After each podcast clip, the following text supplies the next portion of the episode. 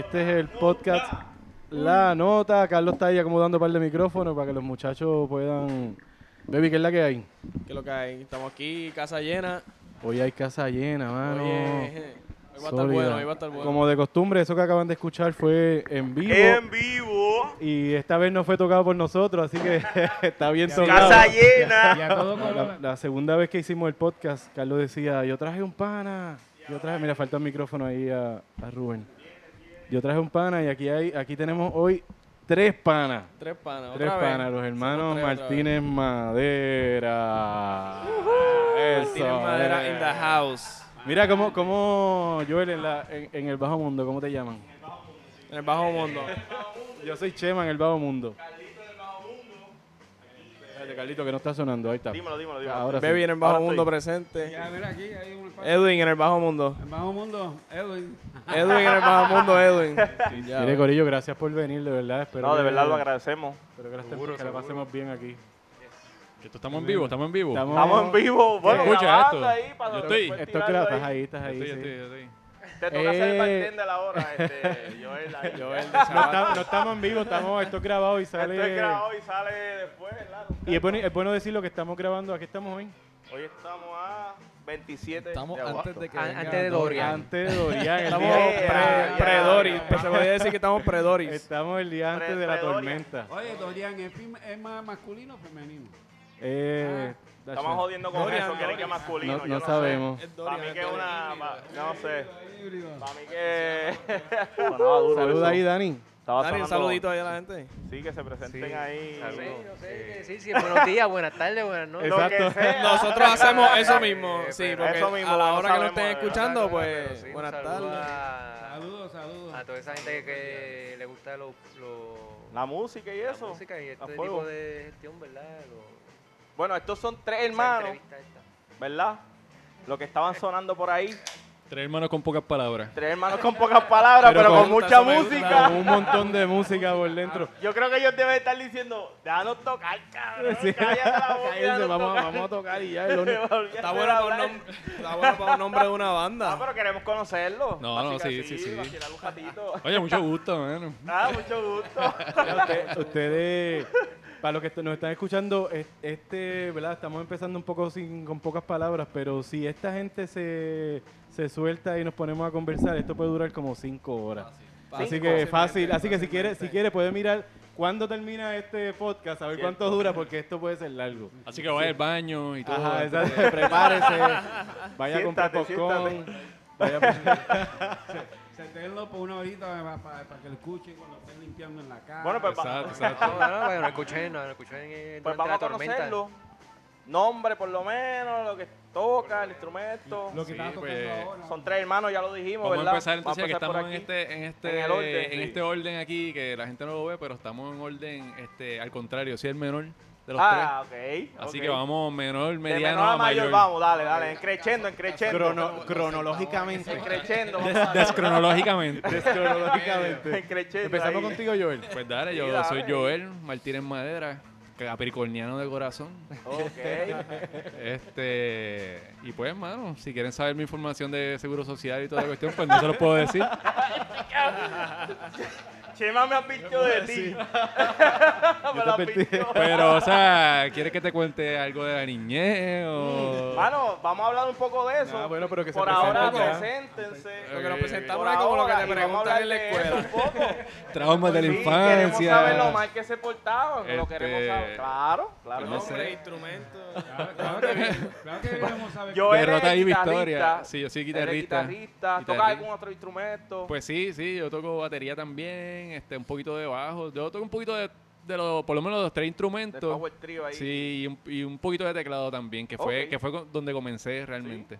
Ok, Sí, eso está interesante. En la iglesia. Un par de instrumentos ahí. Y, y si le das cualquier instrumento también lo puede tocar, ¿sabes? Estoy Sin seguro ahí. que cualquier No, cosa que le des que haga música lo va a poder Lo hemos va- hablado, músico sonar, de sangre nació, ¿sabes? De sangre. Como, porque yo digo, lo dije en otro podcast, que hay músicos que se hacen porque los pais como que lo obligan ahí, como que, o, o los quieren Bueno, eso sería una bendición, de hecho, si los papás lo obligan. Lo. No, no, estaría bueno, bien, bien debería cabrón. obligarlos, pero a lo que voy es que que sim- lo obligan y tienen que fajarse para poder llegar a ser, ¿verdad? Y aprender. Hay otros que lo obligan y salen flotando ahí suavecito ahí. Porque pues como que lo tienen en la sangre, lo llevan. Eso lo, lo- lo- lo hemos hablado. Sí. Por acá tenemos aquí, Sí, yo soy el hermano del medio. ok. Casualmente estoy sentado en el mismo medio también. Yo soy el del medio también. Yes, Ea. Middle Power. yes. Y eres bajista. Y sí, tocó, tocó el bajo. ¿Algún otro instrumento? No. No, Solo el bajo. El Me nombre, gusta. Solo bajo. No, no, escucho el nombre. el nombre. Sí, ¿cuál es el nombre? Ah, ¿Cuál Dani, Dani, Dani. Eh, eh, Dani. Daniel, Daniel Martínez Madera. Y si, y Dani. si alguien que está Dani. escuchando este podcast ha escuchado los dos anteriores, Dani ha estado, lo hemos mencionado en todas las veces. Sí, mano, lo hemos, es, es cierto, Lo hemos ese mencionado Dani en todos los programas. Oh, el Dani. Llegó, gente, llegó. Solamente nos tomó tres episodios para que Traerlo, llegara. ¿verdad? De 3-3. Mira, y el Rubén Hiro. Sí, suerte. Rubenito. El Rubenito. mira, vamos a, vamos a hacer claro, como dijiste ahorita, del bajo mundo soy Ruby Martínez. Uy, Ruby, Ruby. Ruby, Martínez. Ruby. Pero en el, el- en el, en el ambiente el normal alto que mis padres decidieron ponerme ese nombre por tercera vez, ea, porque soy el tercer Rubén de la familia. Uf, ea, diatre.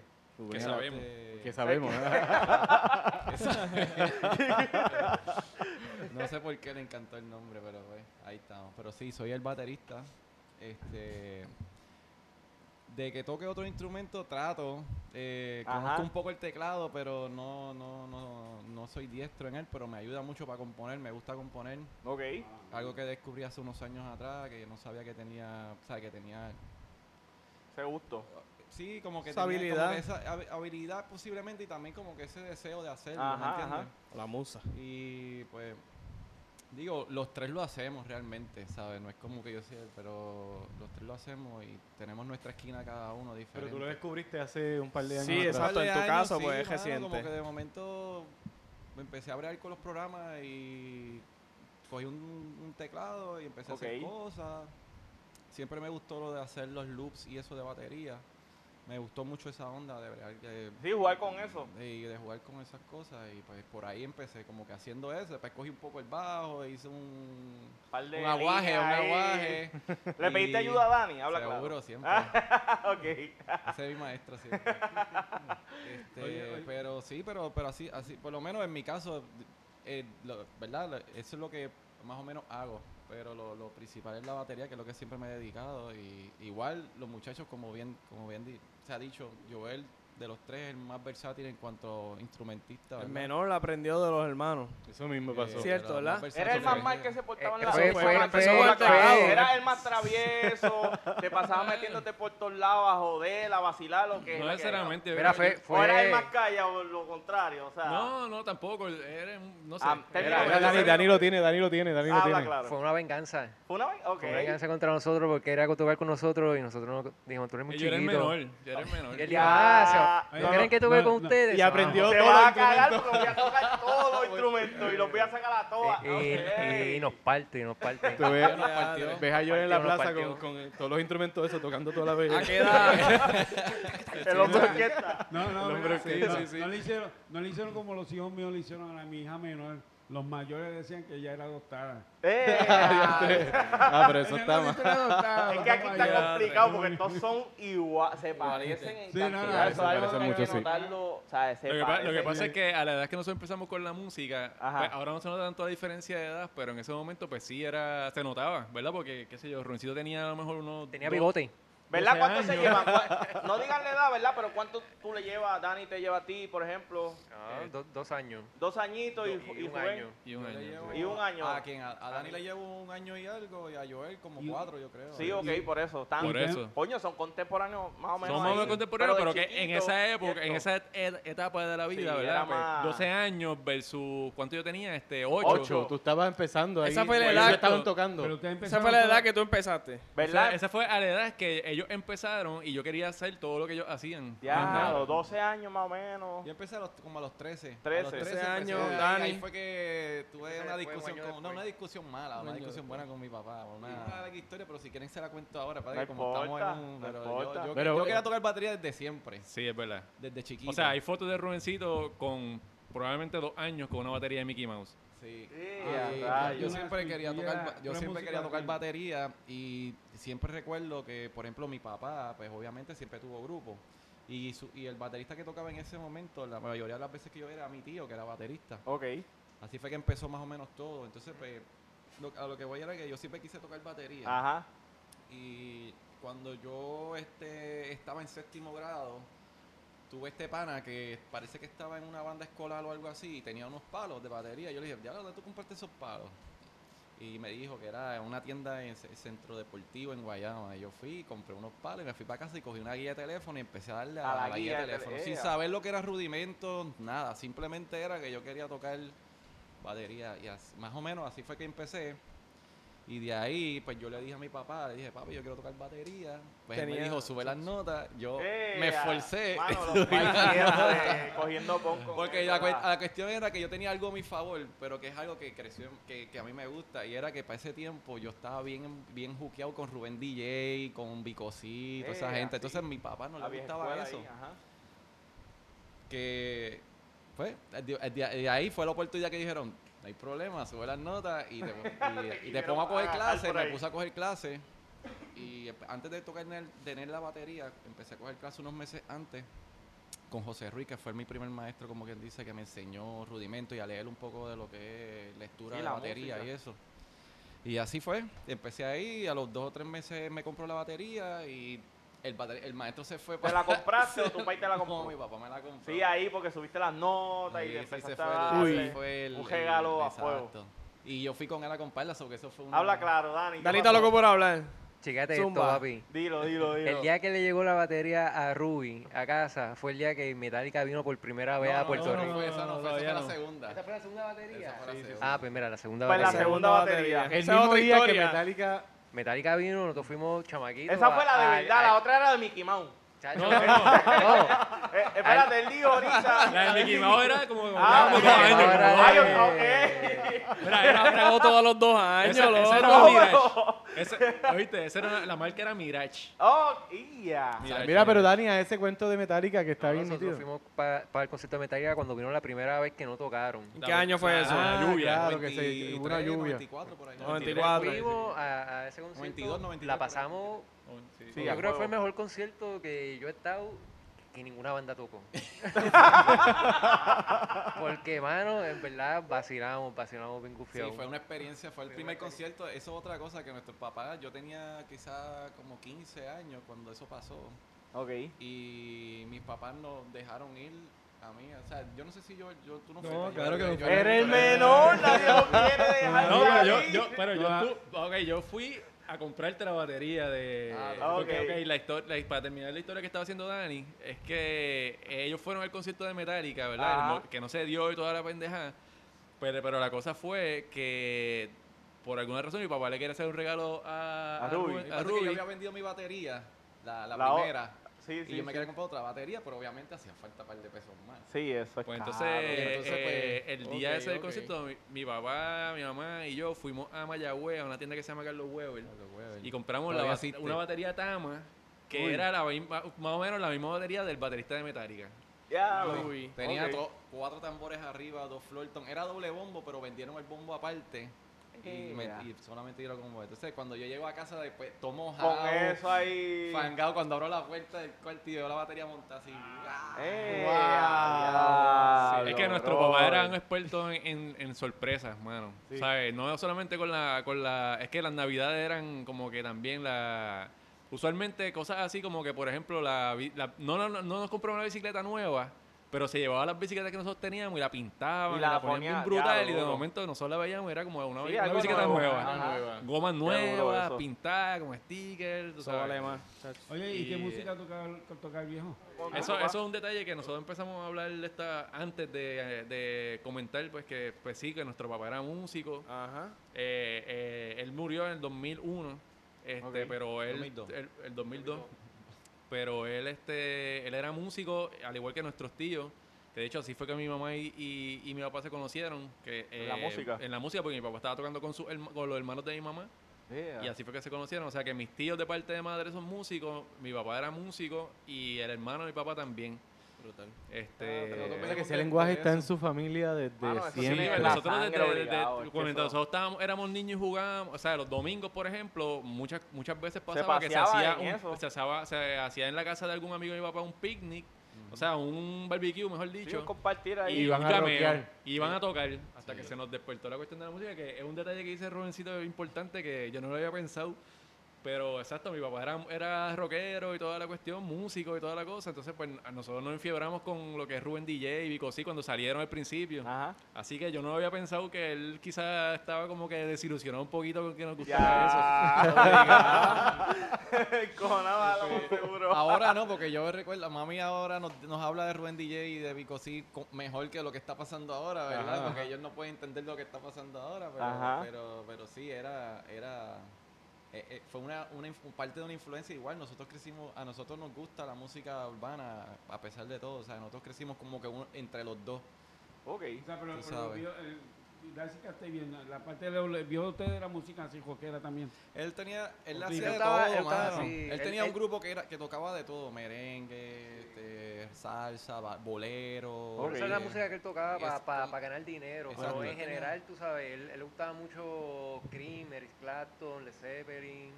Sí, sí, sí. Nosotros tenemos una colección como, de- como de- todo, que está, está lo comercial y está lo que le gusta el músico. Sí, Sí, claro. el punto era- se- se- se la pasión aparte, claro. Se convirtió en, en un mecanismo de también este, ganar un dinero extra para llevar a la casa, tú sabes. y, pues, es, es como pasa, exactamente lo mismo que pasa ahora, lo único que antes pues se hacían grupos que mezclaban a veces música de Santana y otro género, pero se, tenía que tocar merengue, se tenía Claro, que tocar salsa, claro. se tenía que tocar Sí, la colaban. Lo que le gusta a uno, uno siempre como Sí, que lo cuela ahí. Sí, lo, lo- eh, lo que lo- yo, he escuchado ahí muchos músicos decir, este, tenemos que tocar lo que es comercial, y- pero tenemos la oportunidad de tocar lo que a nosotros nos gusta. Claro. que muchas Sí, veces sí, no, sí. no es lo que el público Por quiere, lo- pero es lo que el músico le gusta. Exacto, por lo menos en el caso de él, yo, eh, él tuvo, porque él estuvo en la música igual que nosotros, desde, desde, desde adolescente básicamente, él empezó a tocar y, y tuvo sus grupos, por ejemplo, tuvo sus grupos de rock, tuvo sus grupos de música latina, latina Ajá. así, en aquel momento lo que era más o menos latino rock, Ok. Sí, como Santana. Ajá, como esa onda. Sí, ya, llegó a tocar en, grupos que te tocaban más salsa y qué sé yo. Y pues tuvo, ya cuando nosotros ya éramos, pues ya pues, éramos más grandes, pues ya él tenía su grupo que era el de Guisar, como nosotros decimos. Que era el que tocaba de todo, que tocaba en actividades, en bodas, etc. Variado, que son dos variado. grupos que tocaban de todo. Pero él siempre, él siempre no, él siempre desde, desde nosotros cuando, cuando, cuando él vio que nosotros queríamos, estábamos tocando básicamente y que todos íbamos a coger un instrumento, Sí, siempre nos, nos, eh, nos recalcó, estuvo con nosotros de que escucháramos de todo. Eso está bien. Y entonces pues entre lo que es el jazz, él, él siempre nos, lo que, lo que es el fusion y el, y el smooth jazz y todo eso, él fue bien, pre- o sea, él siempre nos lleva, no- nos ponía música y por ahí fue que nosotros conocimos a Chick Corea, Ya este, duro. conocimos a Dimeola, toda esa gente, tú sabes, toda esa época y Ajá. por ende después cuando estábamos más adolescentes y estábamos más en la música envueltos, pues nos llevaba el Heniken Jazz, tú sabes, y siempre estaba envuelto con eso, incluso a mí me regaló un cassette, recuerdo, de Rush, yo no conocía a Rush en ese momento, y él me llevó un- un- el, el, cassette de Roll the Bones, ese que no era, eh, no fue uno de los más famosos de ellos, Más pero- noventoso. pero Sí, pero está gufiado. pero él siempre me hablaba del baterista. y Me decía, no, el baterista de Rush, es- ese baterista está brutal y tienes que escucharlo. Obligado. Y me regaló ese cassette. Y obviamente de ahí para adelante, pues yo empecé a escuchar Rush y empecé a entender. Me, nos alquilaba videos de, de televideo cuando existía en Guayama. y nos traía a un concierto. Por ejemplo, el de, el de- el de uno de Rush, que fue bien famoso, eh, eh, Exis Left Stage, creo que se llama. Ese concierto, él, me, lo- él nos los alquiló. Wow. no- el de, me O sea- acuerdo el de Van Halen, el de uno de Van Halen también, él no los trajo porque Van Halen era un, bueno, sigue siendo una, un ícono Una de la leyenda, guitarra. Una leyenda, mano. Como él es guitarrista, él, él compraba la, la Guitar World, la, todas las revistas, y él siempre estaba al día con eso, ¿sabes? Que él era un fiebre, Ya realmente mi papá era un fiebre de, la, él- de, él de eso. llevándolo a ustedes Sí. y ahí, ahí. sí. lo Él era, él era el sonidista también. Qué brutal. Ajá. Sí, nosotros tocábamos y era el sonidista. yo- tocaron con él, tocaron con él alguna vez. Entonces, Sí, tocamos, no, tuvimos la oportunidad de tocar varias, varias, veces. Llegamos a hacer algo en el Museo de Arroyo, ¿fue? Sí, allá me acuerdo. Oye, tengo Sí, una pregunta. Tú empezaste la batería, Ruby, Dani, el próximo. Ah, esa es la historia. ¿Sabes? ¿Tú la quieres hacer? Bajista.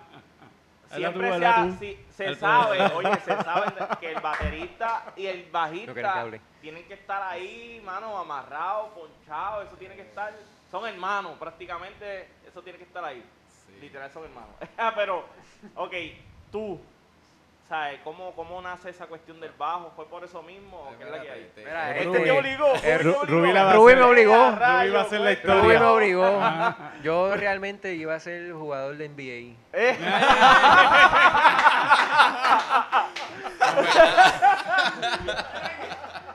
Representando a Puerto Rico. Él me sacó de ese sueño que yo tenía eh, para meterme ah, en esto. Diablo. Cuenta, cuenta, cuenta, eso Mira, está eh, bueno.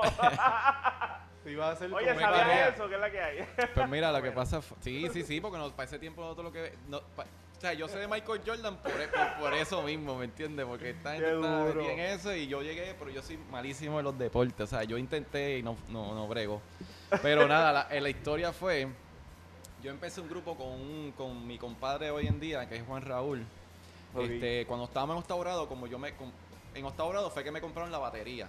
Y empecé a coger las clases y eso. Cuando en, en el verano, empezando agosto, ahí. Entonces Juan y yo nos conocemos desde antes, pero no nos habíamos visto por muchos años. Porque Ok. nosotros y yo, él, él y yo habíamos estudiado en la escuela desde chamaco y nos encontramos ahí. Y empezamos, pues ya tú sabes, vamos a hacer una banda. Vamos a hacer una banda. Él- Con él- la fiebre, con la entonces, fiebre. Él, él, él cantaba y empe- había empezado a tocar guitarra. Y yo pues, estaba empezando a tocar batería, o sea, que estábamos los dos en el mismo nivel. ahí En el mismo nivel. Ajá. Pero te, con el sueño y las ganas de hacer Claro. la banda, y así mismo fue. Pues empezamos la banda él y yo solo, él con la guitarra y yo con la batería. Empezamos a hacer, qué sé yo, él iba a casa, o yo, iba- yo iba a la casa de él y llevaba la batería, practicábamos. y, o sea, co- cogíamos canciones, me acuerdo de Poison y eso, que eran canciones bien fáciles, y em- así fue que empezamos. En un momento recuerdo que estábamos, en lo- los veranos y las navidades siempre nos íbamos para casa de mi abuela en Aguirre, donde Dani vive ahora, y ahí yo me iba todo el verano, básicamente, a llevar, me llevaba la batería, había un ahí. cuarto, montaba la batería, yo estaba todo el día dando cantazo ahí. Pues uno Mis de abuelos son unos bravos, ¿saben? También. sí. Abuelo, bien. Sí, Al-. Alcahuete, alcahuete al fin. Aguantando presión. también. Alcahuete, No, son bien alcahuete. y, y tú sabes, todo el, todo, el, todo el día dando cantazos con una batería dentro de la casa, en una casa de madera. Se tumba. Tú sabes. Pues nada, la cosa fue que hubo uno de esos días que estábamos en, en- en- yo- que- creo que era verano o era un fin de semana, porque siempre pasaba así, y Dani había ido, pero Dani estaba en otro, en otra, en, en la de él. Jugando cancha, en la cancha, estaba en la cancha. A mí me Tirando, tirando de tres, ¿qué pasa? Metiendo Tirando de triple. ¿Qué tú haces? Es la que hay. Practicando el dribble, el crossover, papi. chequeando las yales del barrio. Nada, la cosa fue que estábamos ensayando Juan yo y dijimos, mano, hace falta un bajista, brother. ¿Qué hacía? Dani? De momento, diablo. esa, esa, Mano, y le, metimos el bajo a la cañona, entonces pues como que él accedió, no sé cómo fue, no recuerdo exactamente. Yo recuerdo cuál cómo fue. Tú Dani lo debe acordar, tíralo, se tíralo, fue tíralo, trauma. tíralo, Como tíralo, en tíralo. casa había bajo y eso. Fue un pues, trauma, loco. Casualmente día dieron, esto es como el baloncesto, es lo mismo, igualito. Dani, ese, o sea, no toca ningún instrumento. En No, yo, ese yo había momento, intentado, yo había tenía cero guitarra. interés en la música, pero Sí, cero. yo, yo había intentado la guitarra, recuerdo, y no me funcionó y fue como que "Ah, Me voy a jugar back. ah, voy para la cancha. Este, y sí, también recuerdo una hostigación de parte de mi hermano diciéndome, tú vas a ser el bajista de la banda, tú vas a ser el bajista de la Te banda. hostigó ahí. Cada vez que me veían era Ajá. Sí. el bajo, acuérdate. Sí, sí, sí. Así era. Eh, eh, Él para te acá, condenaba todo el tiempo. eh, y Coño, fue- gracias, brother. Ya lo es eso que te lo que agradezco. No, pues ¿Quién mira, fue el otro- ahí- ¿Quién fue el otro pana? ¿Quién fue el otro pana? Ahí cae un poco lo de los Ah, padres que obligan a... El, hermano que obliga. Cazador de talento. Y estaba, y estaba yo allí. A mí, a mí, a mí, a mí, a mí. No, Dani va a ser el. Yo, yo quiero, yo quiero. Yo quiero, yo quiero. Tú eres muy chiquito. Eres muy Y había bajo en la Y casa tienes ya. la voz finita, Sí, tenía un bajo, el, el otro tío de nosotros este, era el bajista también. Nosotros tenemos un, un tío que, de- por parte de, ¿verdad? De, de, de mami, el mayor toca, tocaba requinto, que murió. Este, De trío y muy, eh, él fue un músico, ¿sabes? Que él tuvo, de, todos los, de todos los hermanos, de- de- o sea, de los son cuatro hermanos, pero tres eran músicos, son, o bueno, eran músicos, sí. Eh, él era el que viajaba, tenía un grupo de trío y era que el que tenía ese, eso de profesión, en- De en- profesión. En, un- Sí, en algún, yo- mo- en un momento de su vida y, y, digo, Y creo hacía que unas canciones bien gufiadas. estoy mano. seguro, Sí, ¿verdad? que yo, yo me acuerdo que. Y cuando que yo lo veía tocar, de verdad era como que, este tipo le mete. Este tipo le mete. Duro. Entonces está el. Ese era eh, tío Miguel. Está tío Nabo, que era el drummer. Ajá. Y está tío Tito, que era el bajista. Así que el bajo de tío Tito estaba en casa. Eh, Ok. Y recuerdo que yo estaba estudiando, haciendo un informe para la escuela. Y de repente yo empiezo a ver por la puerta que da para la marquesina que empiezan a llegar el corillo. Llevando la batería y los instrumentos para afuera, pa, pa, pa. Y de repente abren la puerta y es Rubencito. Eh, te estamos esperando. Ahí fue. Y yo ahí. Papi, qué presión. Llégale. Qué presión. Papi, llégale. Voy a, yo ahí, yo ahí como medio molesto, no, espérate, yo, yo voy ahora, yo voy ahora, estoy haciendo una asignación. Estaba así con la bola. Dándole vuelta en el dedo. Y pues hermano, fue así, y este, hasta el segundo llamado, que como que era. Y, Cabrón, ¿en serio? sí, fue así. Sí, fue así, fue así. Yo, yo, yo no. A mí me gustaba la música, Claro, un montón. bueno, o sea, de ahí. hecho, yo, yo trabajaba para comprar el cassette. Ok. O sea, yo, era- yo siempre he sido Consumidor de consumidor de música. Exactamente. ¿Te gusta coleccionar música? No, a mí, a mí Ok. siempre, tú sabes, siempre, y yo ahorraba dinero para entrar a las tiendas de disco a buscar carátula, buscar carátula De- y ok. chequear y ver qué es la que hay. Esta carátula me gustó, más o menos veo, lo compro sin saber qué es, lo que sea y escuchado. lo que sea. La carátula es lo que Diablo. te llama la lo que atención. sea.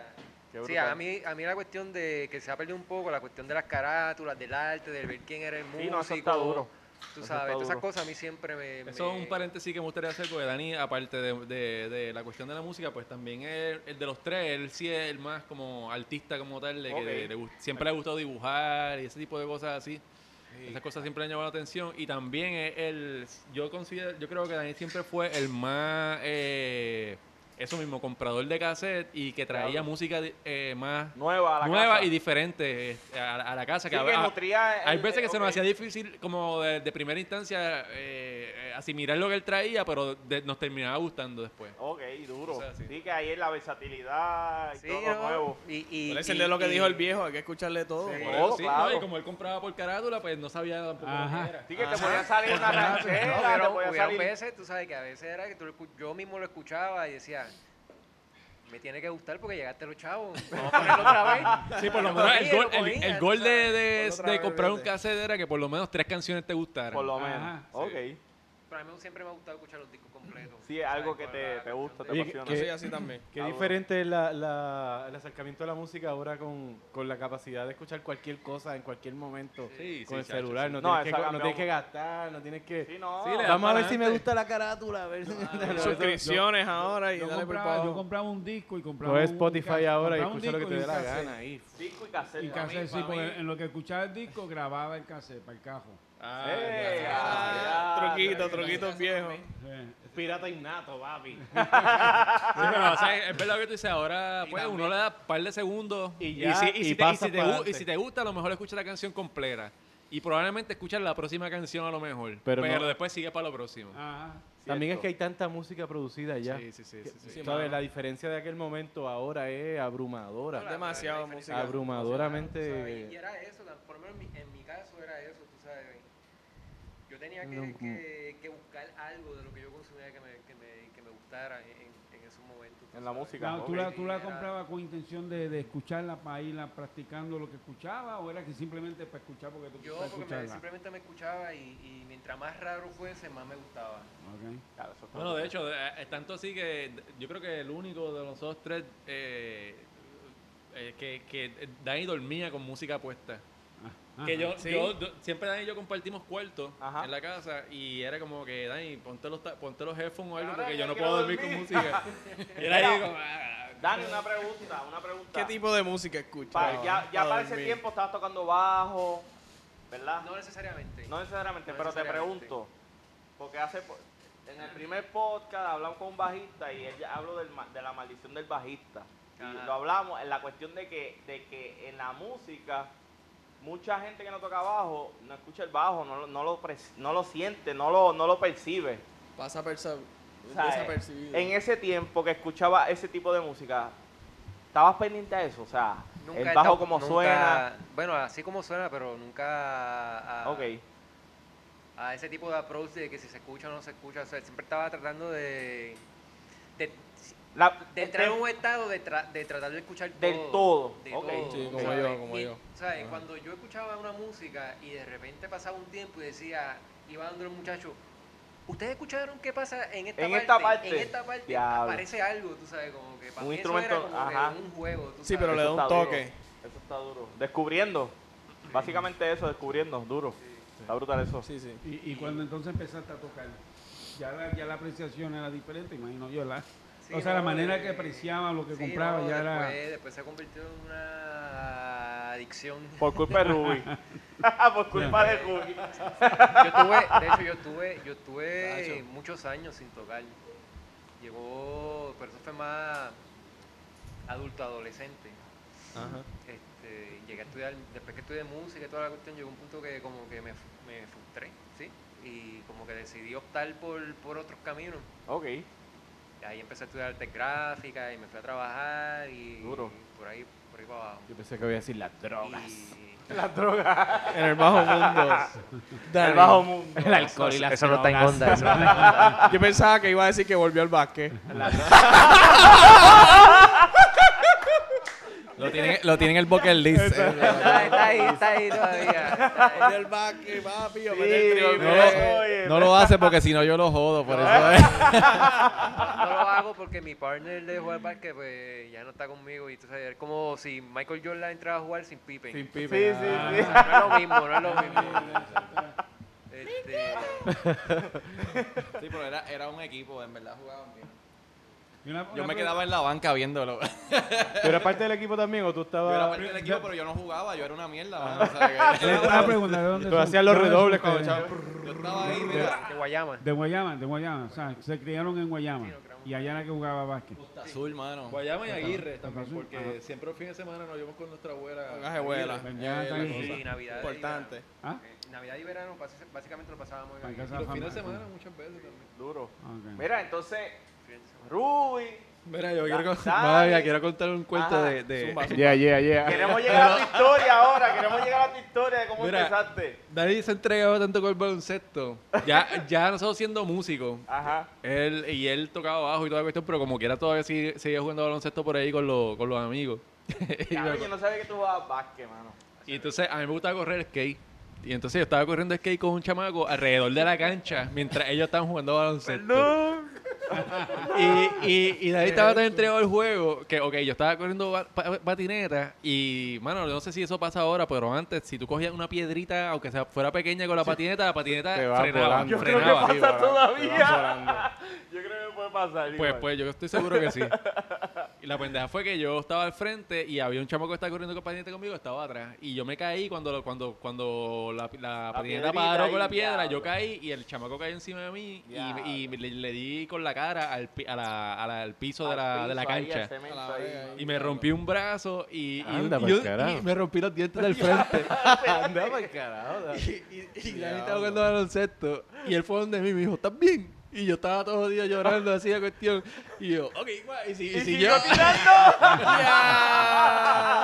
seguí jugando Ok, básquet. ok, y, yo- bye. Siguió jugando básquet. y yo me fui caminando para casa.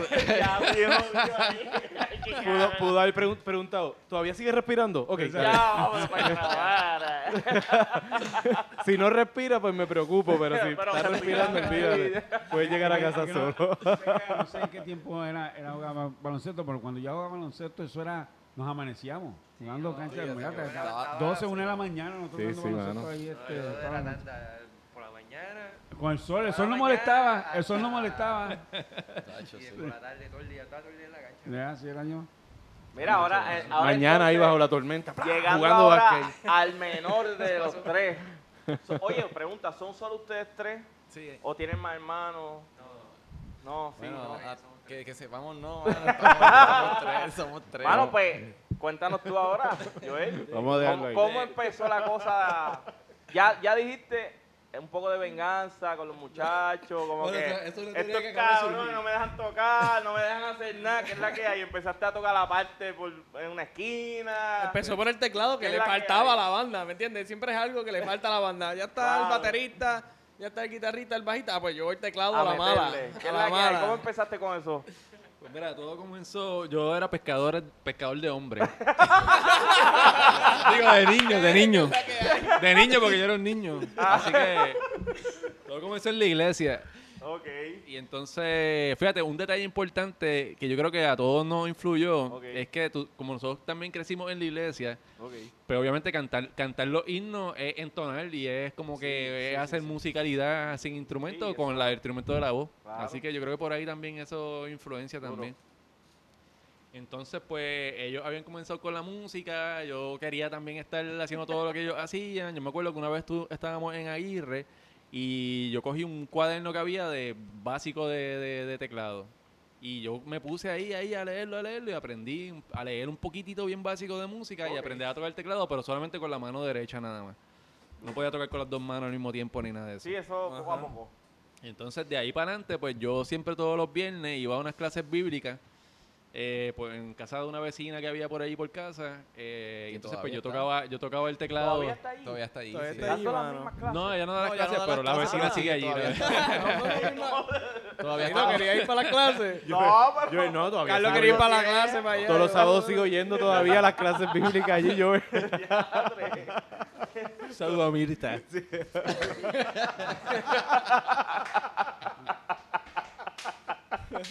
Pero todo eso influenció, mano. Todo Sí, tiene sí, que sí. No, sí, sí, todo sí, está sí, conectado, sí, todo sí, está sí, conectado. Porque Obligado, nosotros, porque eh, la cosa era parte. que íbamos los tres. Sí, yo los tres. Parte, claro Pues sí. entonces yo, yo en, la, en esas clases bíblicas, pues yo tocaba el la- los himnos que, cantábamos, los tocaba en el teclado con la mano derecha nada más, porque no, ¿verdad? Sí, sí, sí. Este, y ahí fue que yo empecé con, con mi primer instrumento así como tal, fue el teclado, así más o menos.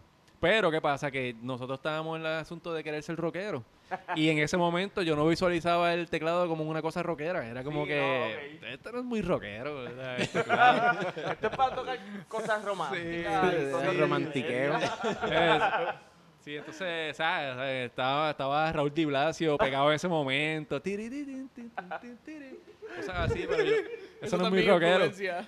Entonces, nosotros veíamos, vi- siempre hemos visto videos de banda y cuestiones, y Claro. el tecladista era una cosa que como que, ah, eh, no, pues, Ajá, ajá. prefería ser bajista que, que tecladista. Ya, lo Y lo- Ah. Digo, lo digo, lo digo, ok. Mira, déjame explicar, déjame eso fue personal. Pero mira, Joel, Déjame explicar, déjame explicar eso. Peleen, Pero hermano, peleen rápido.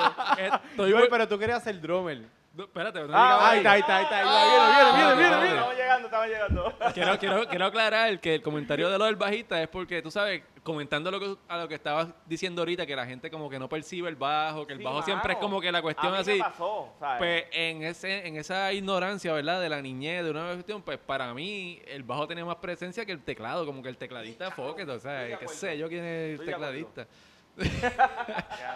Yo prefiero la guitarra esa de cuatro cuerdas, mano. Pero, pero, pero, obviamente, Sí, respetan. pero obviamente ignorancia de niñez, Claro, ¿sabes? O sea, yo hubiese querido haber cultivado el teclado este, mucho más, ¿verdad? Ok. Pero anyway, la cosa es que, pues, tú sabes, la guitarra sí me parecía más, más, más rockera. Pero no necesariamente fue la guitarra lo que yo quería, ¿sabes? En cierta manera, Rubencito siempre tuvo que ver con la decisión de... Ya lo, Nosotros. Porque, ¿qué, porque, ¿qué pasa? Pero es que es el mayor, se lo Diablo, tenía el derecho, no, no. Mira, Eso se puede catalogar como bullying o, o abuso El bullying, infantil el bullying, se, el bullying se inventó después, el bullying se inventó después. En la época que nosotros criamos. No existía el bullying. eso de bullying, papi, eso no. No, No era bullying, era que Ruby diciéndote que tienes que tocar Con bajo. todo, con todo. Había que bregar, Tenía ¿verdad? bregar, Tenía que bregar con la situación es y verdad. punto. Sí, es verdad. Manny, empezaste con la guitarra. No, pues yo, yo, la cosa fue que con una yo mano. todavía no tocaba ningún instrumento. Entonces, cuando le compré la batería a Rubencito, yo dije, diablo, esto está bien cabrón. y empecé a, a- a tocar la batería así, cuando Rencio no estaba en la casa y cuestiones así, este, Rencio me dijo, no, no coges la batería. ¿Sabes? Obviamente estamos hablando de ignorancia de chamacos, chamaco, jóvenes. sí, nene, ahí. Pero que Rencio decía, no cojas la batería, la batería la, co- la escogí yo, tú tienes que coger otro instrumento. Porque, ¿sabes? Porque no vale la pena que... que No, pero te, Rubí Él, tenía él lo razón. estaba Bueno, pensando ya. Él decía, no lo vale la pena que dos de nosotros toquemos Ya tengo el bajista. Exacto. Ahora necesito, ¿qué necesito? ¿Qué necesito? El manipulador de todo, es Ruby. Un guitarrista, páguete. y Es más, tú vas a cantar. Haciendo un paréntesis, ah, haciendo un paréntesis, me estoy enterando de muchas cosas. Oye, te acuerdas, no te acuerdas. Está Ya- ya- buenísimo. Ya estaba formando la banda. si Mano, Sí, sí. solo ahí. Yo siempre, yo siempre... Pero eh, siempre Rubí, Rubí, tienes par de créditos también. No, de lo que te estás enterando, Sí, tienes par de créditos ahí. Gracias a Jubi está lo que hay hoy en día. Pues estaba formando, o sea, que si El hermano aparecía- mayor hizo el trabajo. Eh, Si se aparecía, un primo o una prima, él decía, ok, ¿qué me falta? Un cantante. Tú vas a cantar. Tú vas a ser la corista. Sí, sí. O sea, la- lamentablemente ningún primo de prima no... No, No tocaban. Fuimos suficientemente influen... No los pudimos influenciar lo suficiente Ajá. como para que- No, no, pula ahí. no Pero ya tenían un power trio. No, ya, imagínate. De ahí, de ahí, ustedes han tenido muchas experiencias musicales individuales también. sí, sí, sí. Podemos hablar un poco de Desde eso. los de- inicios, exacto. Sí, Hablamos de mano. los inicios, vamos a hablar entonces de lo que ya Porque es ya actual, ustedes han actual. hecho, o sea, ya ustedes tienen una carrera musical. Una trayectoria larga, yo de- digo, de par de años, ¿verdad? Tampoco ustedes son jóvenes, pero tienen una trayectoria. Sí, todavía va en camino. yo, yo acabado. que empiecen con ellos porque, ¿sabes? Ellos fueron los primeros que tuvieron banda, una banda que se llamaba Danger. Que Danger. le pueden hablar desde ese comienzo por ahí. Danger. Ok, En lo que Danger. yo por el baño. Esa fue la primera banda que tuvimos cuando... Sí, cuando me obligaron Cuando a tocar obligaste bajo. a Dani a después, de, después de toda esta historia que, que ha sido media resumida, eh, Sí, cuando, re- cuando finalmente cuando finalmente la banda se formó, que ya teníamos guitarrista, ya teníamos el bajista, el baterista, el cantante, El bajista era Dani. el bajista era Dani, obviamente. obligado. Claro. Obviamente y obligadamente. Pues Claro, así- a- obligado esa fue nuestra primera banda que, mano, de lo, lo que te puedo resumir de todo eso fue que una experiencia bien linda. ¿Cómo Sí. se llamaba? Danger. Danger. Danger. Hay videos de eso Yo, nosotros tenemos videos. en YouTube por ahí. En YouTube no están, pero VHS. yo las, las tenemos nosotros Sí, en VHS. ¡Eh, a rayos, eh, a rayos! VHS tenemos varias Hay que cosas. conseguir eso. Pero, pero, pero sí, fue una experiencia Wow. bien bonita. Tuvimos, creo que como. Creo que la banda duró como, como dos años y medio o tres, no recuerdo exactamente, porque empezamos en el, noven- en el 92. No más, porque llegó hasta, hasta cuarto año. Por eso empezamos en el 92 cuando yo estaba en noveno. Wow, desde noveno. Desde noveno hasta cuarto año. Y No ahí, sé cuánto año cuando todo el mundo se graduó, porque lo que pasó fue que lo que pasa es que la banda inicialmente empezó con, con dos personas. Bueno, se añadieron tres, pero fueron dos personas que solamente estuvieron solamente como le- lo que fue el principio de la banda, porque después pues pues hermano, pasa como, como co- situaciones, por ejemplo, nosotros tuvimos la bendición que nuestra familia nos apoyó. Igual pasó con el cantante, con Juan Raúl, con el mismo que mencioné ahorita, que su mamá siempre lo apoyó.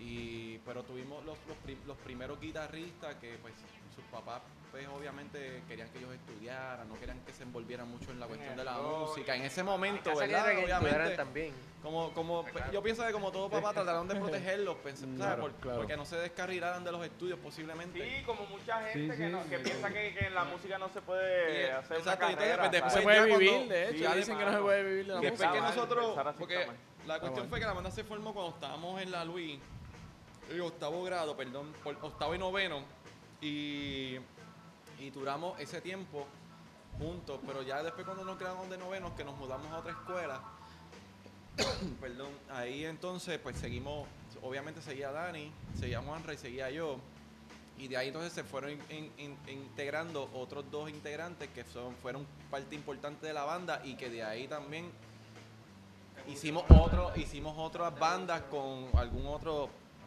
Perdón, que estoy dándole al micrófono. espérate, es que yo hablo con las manos, perdón. es que es drummer. Este, No, lo que sí, pasa es que yo te digo que va, va, pum. Nada, la cosa es que, que- ahí. que- que son dos piezas importantes que, que hicieron que la que pienso yo que la banda la banda fuera a otro nivel, yo pienso como que Llegamos a hacer esta música original. Llegamos a hacer música original, grabamos esos demos, esos demos están todavía, los tenemos. Y nada, tuvimos, tuvimos hasta el, hasta el 94, final del 90, más o menos final, a, a final del 94 que estuvimos compartiendo juntos. Y al final la, la experiencia fue bien bonita. De ahí, de, de ahí entonces, ¿cómo es? de, de nuestra primera banda, pues entonces de ahí fuimos para otro y por ahí fue que nos fuimos expandiendo un poquito. ¿Cuándo, ¿Y cuándo es la primera vez que tocan juntos los tres? Así que dicen, vamos a hacer una banda o, o que vamos a tener una experiencia donde tocan los tres hermanos. Pa, uno, que, que Joel se, ¿Cuándo es que Joel pues, se Yo integra? creo que la primera vez que nosotros tres tocamos juntos, para mí, nosotros tres, hablando de nosotros tres, fue la, cuando tú, Chema, hiciste un... Anda, pa'l carajo, no me eches la lo culpa, de, Rubén. Lo de la película que hicimos esta noche, Wow. robar un coche. Wow, que lo estábamos escuchando antes de, de que ustedes llegaran, lo estábamos Digo, escuchando. la primera vez realmente fue cuando tocamos con nuestro papá. Claro, claro, en eso. Un grupo que, que lo, que lo que Joel mencionó, Dani mencionó, que hicimos un momento. Que Joel era, era, Joel estaba empezando y digo, ya tocaba bien. Él, o sea, él le decían, el maestro de él le decía Gambalache de, de Frank Gambale, o sea, venía como Que ya lo o sea, tenía. Joel, Joel siempre tuvo ese talento y esa cuestión. nunca llegué a ser Frank Valley.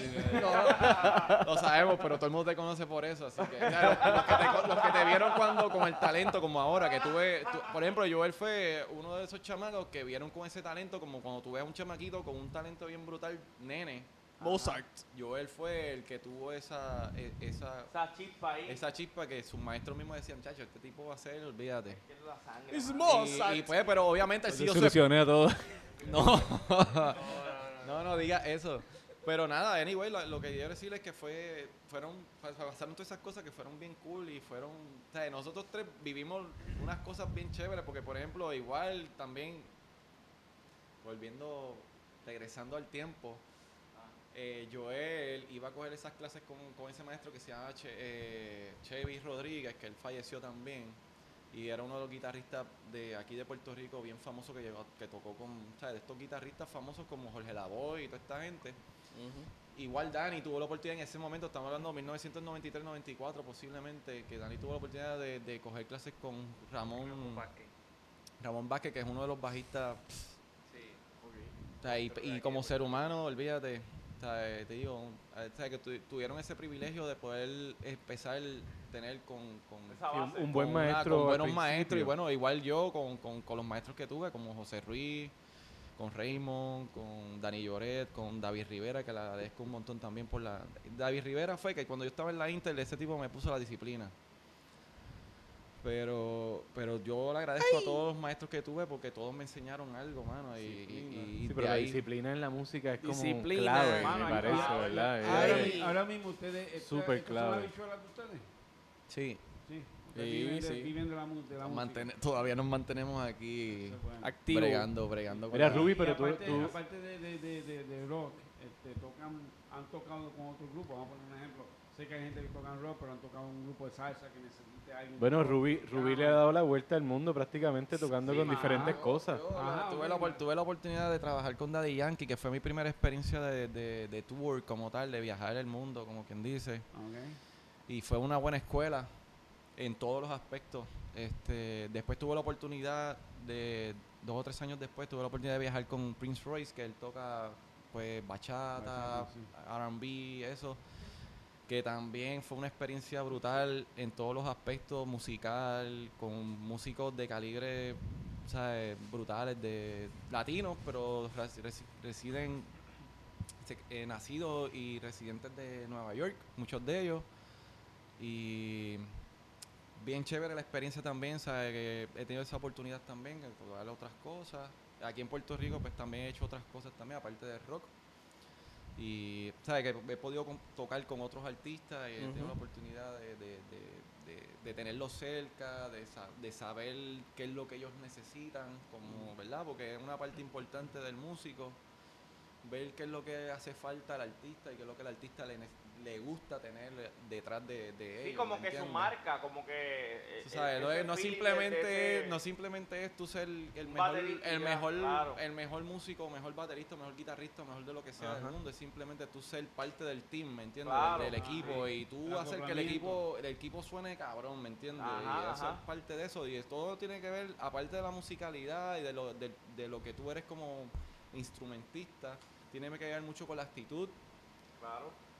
¿sabes? Claro, eso es como en cualquier trabajo, que Sí, la sí, actitud es que es un bien trabajo, esto es un trabajo. Es un equipo de el- trabajo y, tenemos que lo acoplarnos. El, el- el talento Ajá, ajá. versus a alguien que lo trabaja, Claro. posiblemente alguien que lo trabaja y que se ha esforzado y le ha pasado más mal, es mucho a, a veces mucho más consciente Claro. este, de, de ese tipo de cosas, porque no es solamente eso mismo del talento, sabes, hay otras cosas que se requieren como eso mismo, la disciplina, La disciplina es importante.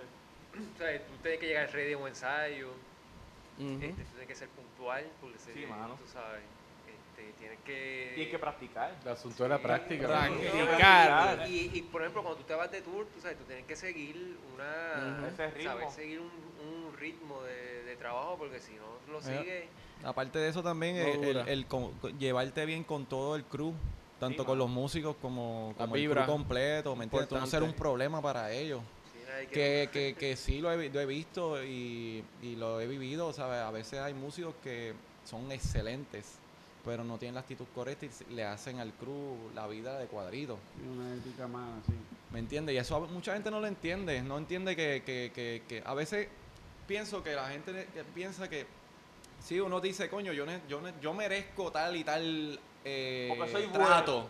trato, lo Sí, que sí, sea. sí. Y sí, yo lo entiendo y, y sí es bueno y es importante que uno lo tenga, pero también uno tiene que ver también el, el, el, el, el picture completo de lo que tú estás viviendo.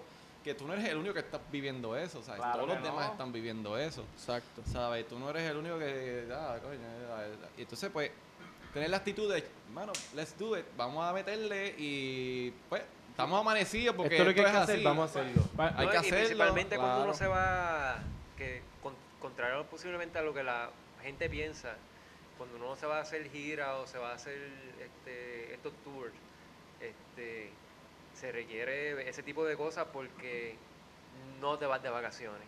No, No. es como, Exacto. ah, ¿dónde fuiste a tocar? Fui para Pa' China a tocar, Alemania, fui para Alemania y qué sé yo. ajá. Para Alemania. No son vacaciones. No, es trabajo. No duermes, no comes bien, por, por, por, no, no, no porque la producción no quiera que comas bien, sino por todo lo que se genera, El, tú el sabes, ambiente, como, el como ambiente. corre, como La- corre. Hay mucha tensión, hay que saber manejar la tensión, este, y definitivamente tú sabes, este, Mucha exigencia. hay, hay unas cosas que pues, tiene que uno que a, a veces tiene que trabajarlas, tú sabes, no necesariamente son las condiciones que no le gustan, pues no tiene que trabajarlas y, y Dani, háblanos de tu experiencia profesional. Sí, cuéntanos un poco de, entonces de tu experiencia así, tureando.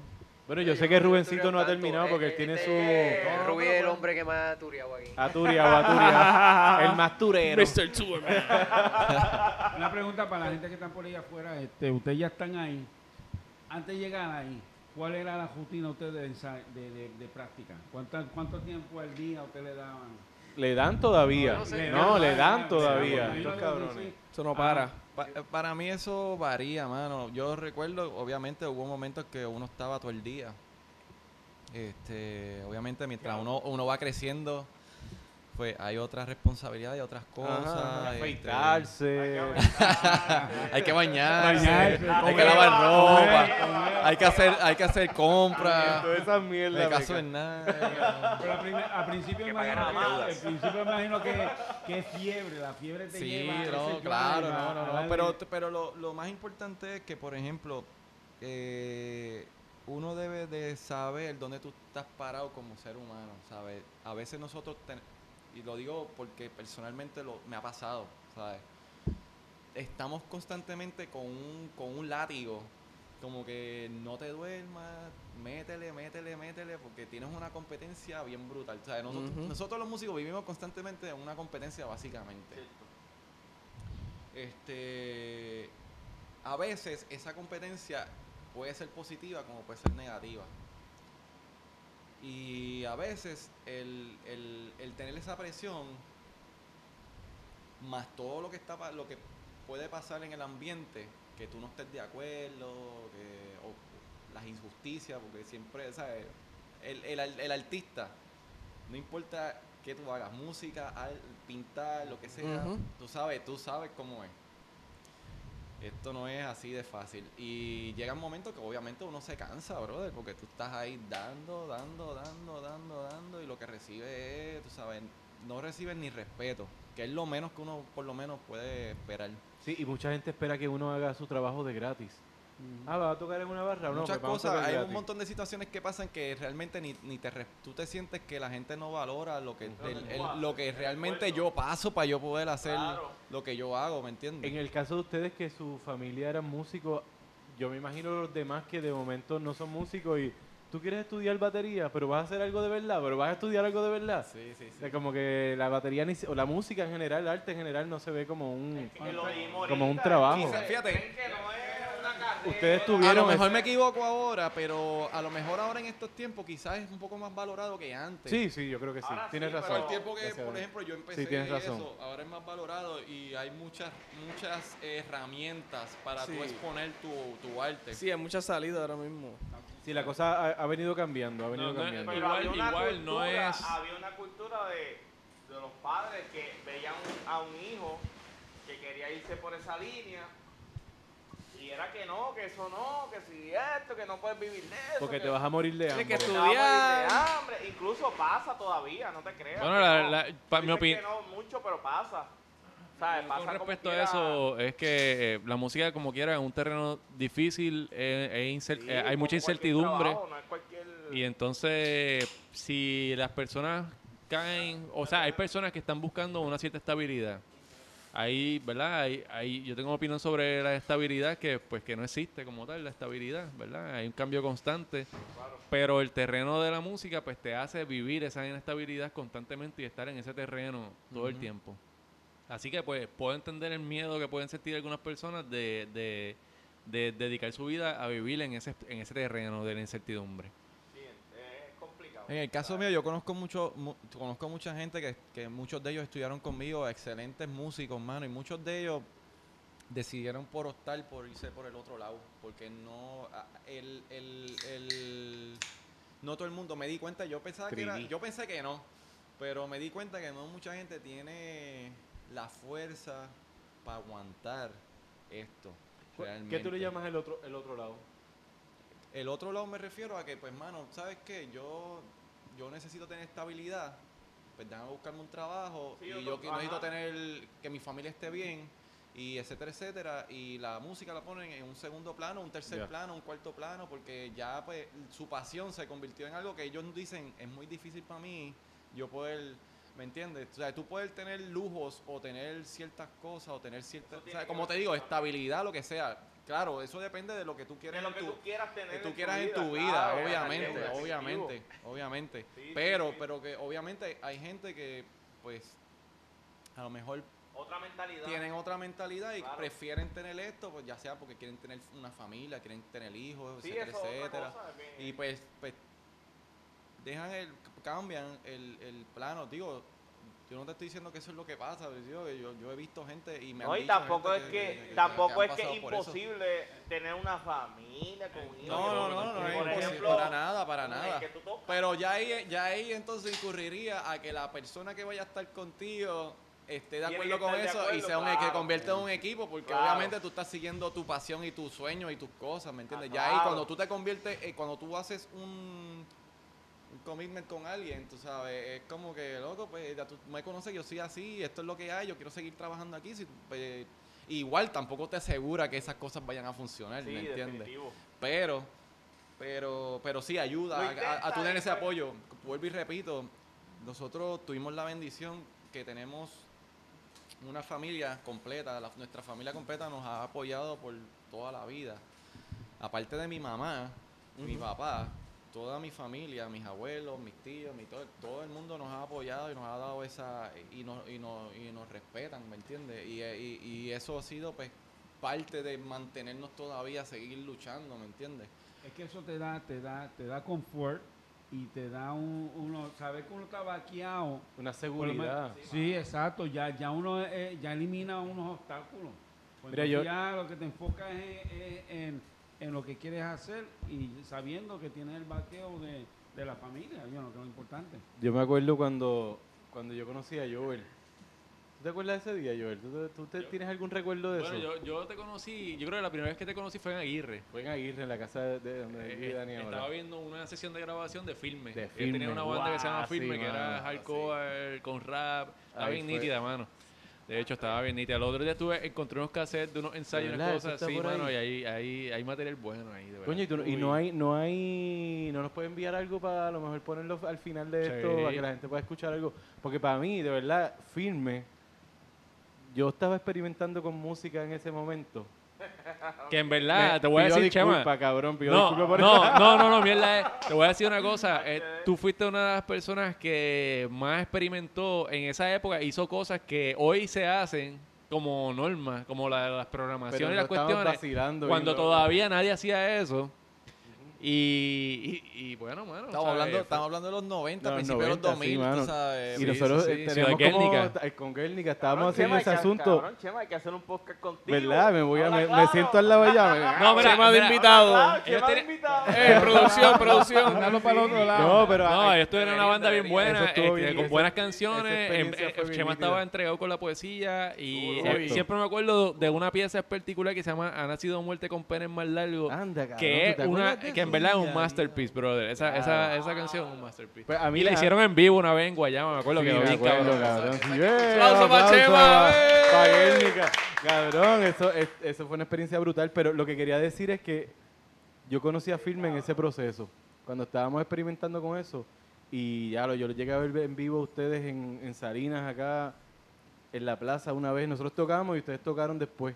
Pero filme. Yo Filme. no tocaba en filme. No, tú no tocabas en filme, era filme. tú estaba, estaba- Joey, ¿qué se llamaba? Joey era el cantante, ¿verdad? cantante, Joey, sí. Rodney, era Y guitarrista, Ronnie el y yo. guitarrista, sí. Y con yo no podía creer lo que yo estaba viendo, cabrón. Yo todavía no tocaba con ellos. Yo no lo voy a creer, ¿sabes? Porque yo, yo mi experiencia musical era bien chiquitita, como, ¿sabes? Bien, bien chiquitita, ¿sabes? Ellos tenían su familia músico, mi papá era sandwichero, y Ajá, yo música no tenía nada, ¿sabes? Nada. Yo aprendí un poquito de guitarra con un pana y empecé a experimentar, pero era eso, era jodiendo, experimentando con las artes, haciendo poesía. Yo no tenía idea de nada de música. Y cuando vi a Filme por primera vez, me paré ahí a verlo. Yo tocamos primero ahí la loquera que tocamos nosotros. Eso está grabado todavía por ahí. Ah, yo no lo he visto. Diablo, y cuando yo vi a Filme, yo dije, diablo, yo era como Qué cada, bueno que cada vez me ponía más yo, cabrón. pequeñito, cabrón. Más pequeñito, así. Yo terminé el show de, de Filme como así, como de una pulgada. entre el público, así, ya, yo me quiero ir de aquí. Vamos, cabrón. Qué bueno que ya toqué. Una vergüenza, cabrón, lo que yo tenía, loco, en verdad. Yo tenía vergüenza después. Dije, Ah, diablo, brother. ¿Qué va a hacer, brother? Chacho, si yo ma- ese, fue, ese fue el pop que estaba, el que estaba en la esquina de la plaza. Mano, ese show esquina, estuvo... eh, ese show estuvo, no, el, el show en, en general todo estuvo todo, bien todo, gufiado, estuvo bien gufiado. Ustedes también, Sí, todo, sí, todo, estuvo, estuvo bien gufiado, pero yo es la primera vez que vi a Firma y fue como que, anda, para el carajo, esto es una banda en mano. serio. Y fíjate, que, Una y banda de fíjate que no tocamos tanto, mano. No, no, fueron que cuatro canciones, algo así. No, nosotros- no, no, te hicimos varias canciones, te hicimos, posiblemente hicimos banda como 10 no ah, canciones. la banda como tal, la No banda como... mucha duración. Tacho, pero No, la banda, fue... eh, pero- Ajá, pero, pero igual fue una banda bien sólida, en verdad, fue, fue una banda sólida, importante. ¿Y qué, qué es lo que tú querías decirle cuando nos conocimos? Eh, nada, mano, que yo, yo, nosotros estábamos en una, una sesión de grabación y cuando yo, yo fui allá porque Iván era el que los, graba, los estaba mezclando, los estaba Oye, Iván, grabando. ¿dónde está? Pues mano, se fue, él salió, Iván, Iván estaba aquí, se fue y no, no- nos tiró un... Sí, pero se fue, seguramente... Ah, había mandado afuera. A ver si, abre la ventana y está pegado aquí a la ventana. Alguien que le escriba y le diga que venga para acá. Verdad que venga. Yo voy para allá un Iván, momentito ¿qué Se supone que está aquí porque, ah, de hecho, haciendo un paréntesis, Iván es una pieza importante. Iván es una pieza importante en todo esto que estamos hablando. Y el tipo no está aquí.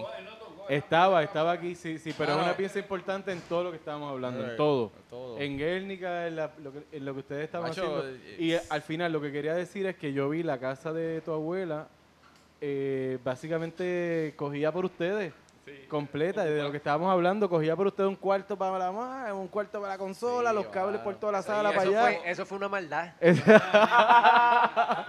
Y Eso fue una travesura Eso porque estuvo es- brutal. eso estuvo bien mi, cabrón. abuela, mi abuela se fue de fin de semana, si no me equivoco, Guau. a casa del hijo de mi tío, En Dorado. tío Rafi, adorado.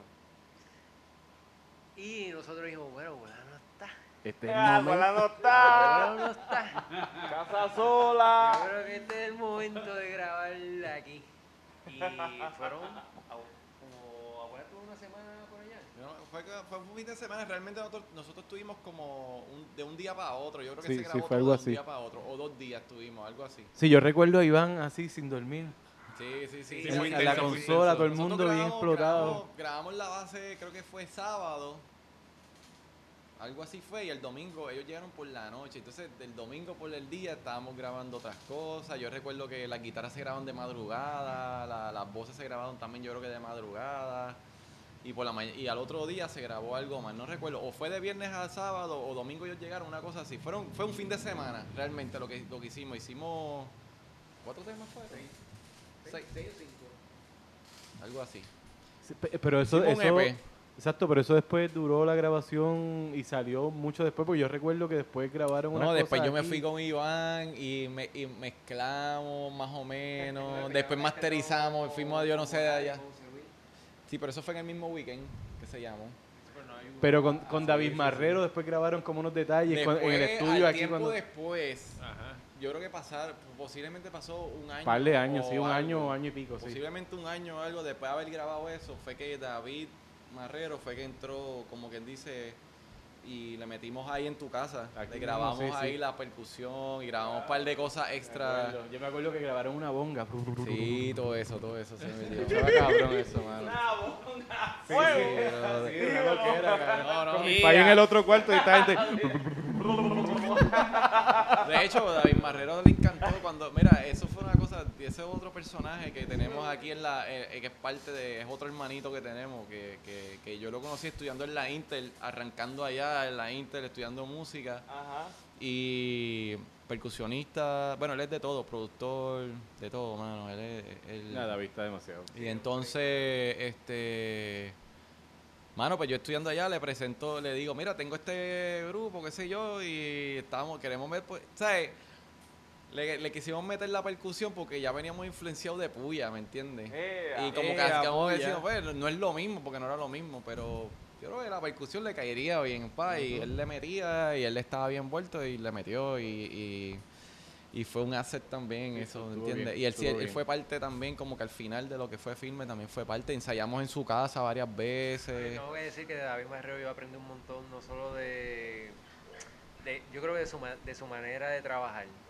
Es un tipo que cuando se mete a trabajar, este, si uno está alerta, aprende un, un montón de cosas, un montón de cosas. Sí, tiene mucha experiencia ese man. Sí, No, yo aprendí, yo tengo que decir que los años que yo, que yo tuve la oportunidad de trabajar con él, este, aprendí, o sea, fue una escuelita para mí, mano. No, mano, y él, él fue una de las personas, ese, es- ese tipo y su familia. Cuando yo empecé a estudiar en la Intel, en Coupé, yo, yo, no, yo no tenía dónde vivir, básicamente. Yo viajaba a Guayama. Y entonces ese tipo fue el primero que me dijo, Hacho, vente para casa. Si él vivía en Carolina, ¿me entiendes? Era como que... Ajá, porque al otro día yo tenía que subir todos los días, básicamente. Hmm.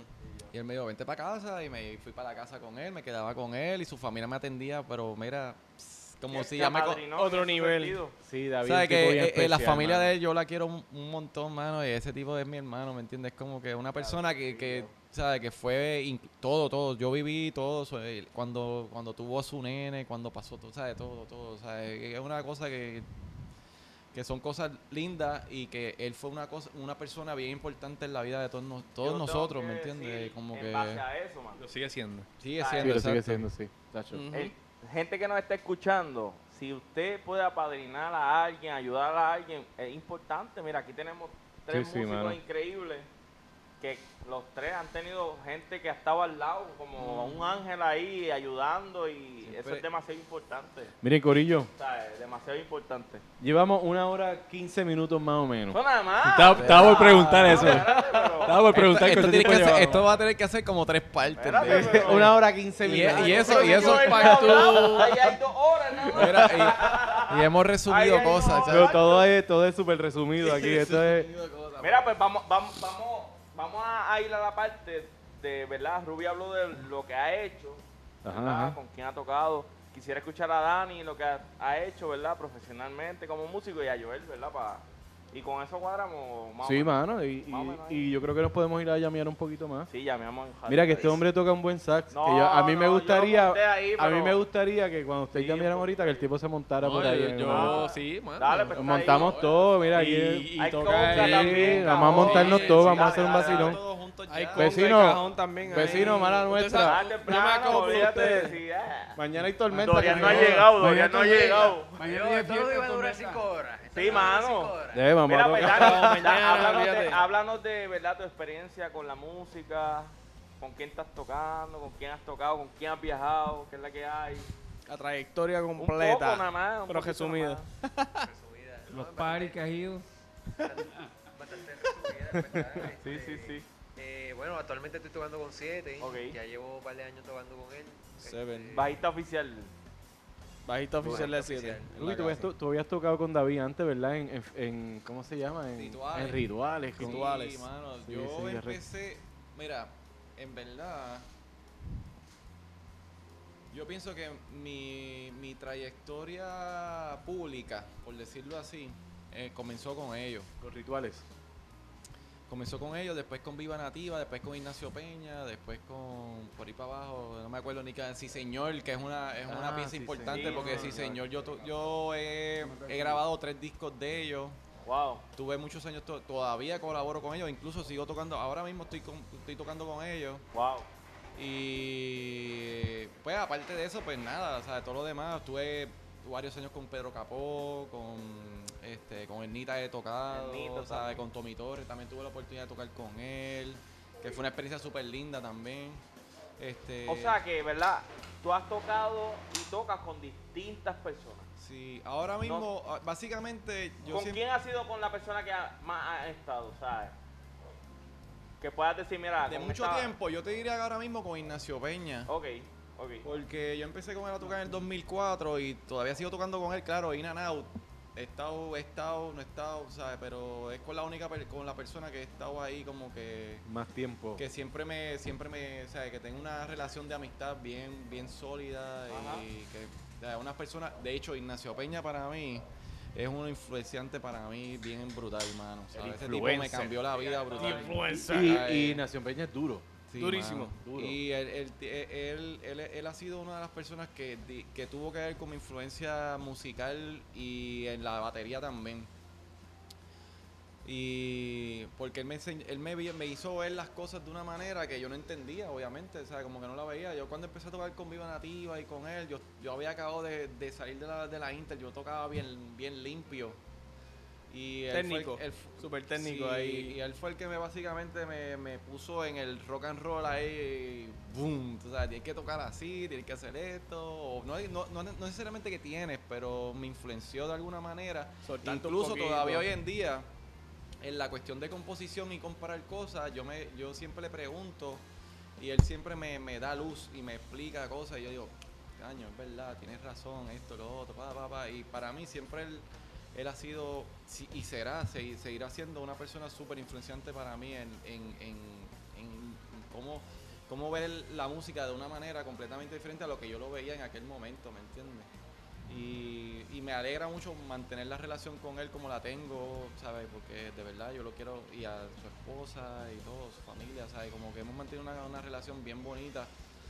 Y pues, yo lo admiro, y me encanta tocar con él, ¿sabes? Yo me curo cada vez que toco con él porque su música es, tú sabes, ¿Qué es, música- seria, es? es rock, es rock, pero tienes que escucharlo porque realmente, y aparte que tuve la oportunidad también, que eso es una, una experiencia de vida brutal, Ajá. fue cuando él fue la única persona que decidió irse a Estados Unidos a experimentar y yo me fui con él.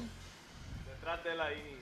Me fui con él y, y esa experiencia que yo tuve, eso es como que, mano, no importa todo lo que tú hayas pasado de mal o bien, esa experiencia es la más cabrona. Sí, de eso está cabrón. Eso está Nadie ha tenido la oportunidad de montarse en una guagua, viajar de Texas a, Estados, a, a Los Ángeles o hacer cualquier cosa y, y luchar y llegar a un sitio que no hay nadie. Y se fueron a tocar, fui, iban a tocar a sitio. Íbamos a tocar. Tú, tú llevabas la- el instrumento, tú tenías la un- batería, nosotros, nosotros cargarlo. viajamos, nosotros viajamos instrumentos. El baterista es más que guisa, siempre tiene y trabajo. La primera, Bueno, y, la sí. y la primera experiencia que Y yo tuve que fue inolvi- inolvidable con él mismo, me recuer- recuerdo que yo estaba tocando con Viva Nativa y él me dijo, mano, tengo este viaje para Los Ángeles, es un mes y pues no hay chavo, pero este, esto y esto y esto, tenemos esto, tenemos esto, queremos hacer esto, eh, me gustaría que tú fueras, ¿quieres hacerlo? Y yo dije, claro, vámonos. Vamos. Y me fui un mes. La primera vez que tuve, como quien dice, la prim- el primer viaje a Estados Unidos fue con Viva Nativa. Y el segundo que yo tuve con él, de mi experiencia brutal, fue con, con Ignacio Peña, que siempre he tenido las experiencias más brutales, ha sido con él. Ignacio. Y, y ha sido porque no, es, es una familia. Eh, hemos, ¿sabes? Convivimos juntos, peleamos, etcétera, etcétera. Pero igual, defender algo tuyo contra otras personas y que otras personas vean y aprecien tu, lo que tú haces, eh, fue brutal. Independientemente, en- ¿sabes? no hayan pasado cosas que uno pensaba que iban a pasar, pero, pero fue, fue divertido y, y fue de crecimiento. O sea, fue una experiencia de verdad que sigue siendo una experiencia brutal eso.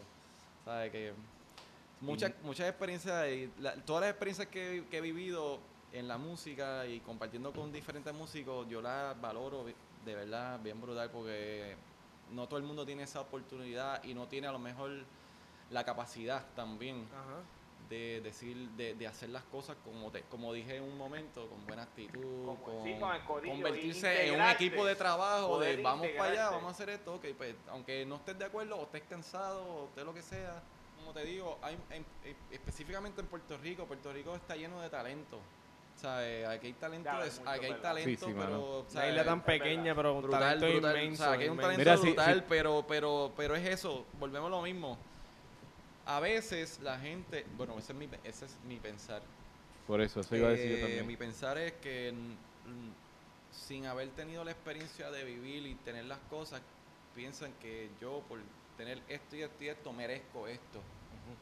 Y realmente no se deja, por tener esa pensa- ese pensar, no dejan que esas cosas lleguen a su vida y tengan la experiencia de vivirla. Claro.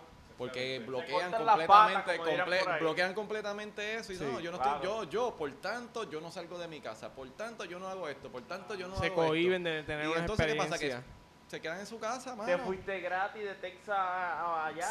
Yo hice lo y que la yo experiencia Vale más que más que lo que te hubieran dado en chavo. por decirlo así. ¿Te vas a Exactamente. quedar en tu casa si no ibas a ir? No, vamos, seguro. Y Sí, ento- sí, entonces, pues, todavía sigue siendo así mi actitud con todo, ¿me entiendes? Como Duro. que sigo, sigo eh, pensando de esa misma manera. Claro, uno analiza dónde sí, dónde no, obviamente, porque... Sí, sí.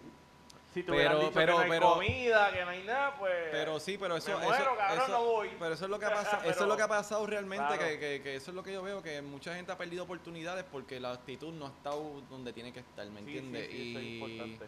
y pues a algunos sí le llega de momento, le puede llegar, y lo más importante es que, mano, si te llegó la oportunidad, brother, abrázala, agradecela Claro, y, y dale todo lo que Sí, tengas que darle para que lo que dure. Porque a veces nosotros nos aferramos a que eso debe durar toda la vida. Y a veces eso solamente puede durar meses, un año, dos años, tres años. Y se Una acabó. semana. Y se acabó una semana, un día. Sí, Sí, es que es una, es una experiencia para la próxima. guiso. Sí, Que te Exacto. puede- que te y entonces puede- cuando, cuando esa, obviamente todo esto, todo esto que le estoy diciendo es por todas las experiencias que he vivido, Claro. por las frustraciones, etcétera, etcétera, etcétera, que yo veo la vida de otra manera ahora y puedo entender muchas cosas, pero claro, es normal que tú te frustres, que de momento se acaba el guiso, o de momento no cuentan más contigo, o de momento pasa otra cosa, de momento pasa... Claro, eso es normal y... ¿Por qué sigo tocando y por qué sigo haciendo lo que estoy haciendo? Porque sigo creyendo en lo mismo, sigo creyendo en mí, sigo creyendo en que yo puedo lograr lo que yo quiero lograr, que he hecho muchas cosas para que eso me dé la fortaleza de decir, mano, ¿sabes qué? Lo que yo pienso funciona.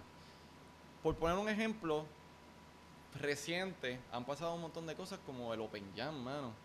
El Open Jam fue una, una loquera y era algo El que Open Jam. yo venía pensando de hace mucho tiempo Uy. y se dio. Y claro, la- tuve la oportunidad de tener a mis hermanos presentes, que era lo, lo ideal. Que, lo, que lo, lo ideal era que nosotros tres pudiésemos tocar por nuestra experiencia eh, de cada uno, porque todos tenemos nuestra experiencia y, en- más que todo, mi, mi, mi, mi, mi gol es educar. A que la gente entienda cómo es un- una conexión de cómo tú crear una buena música, tener los, tener las dinámicas, todo, todo, conectar y que la gente pueda, pueda apreciar eso, ¿me entiendes? ¿Por qué? ¿Por qué?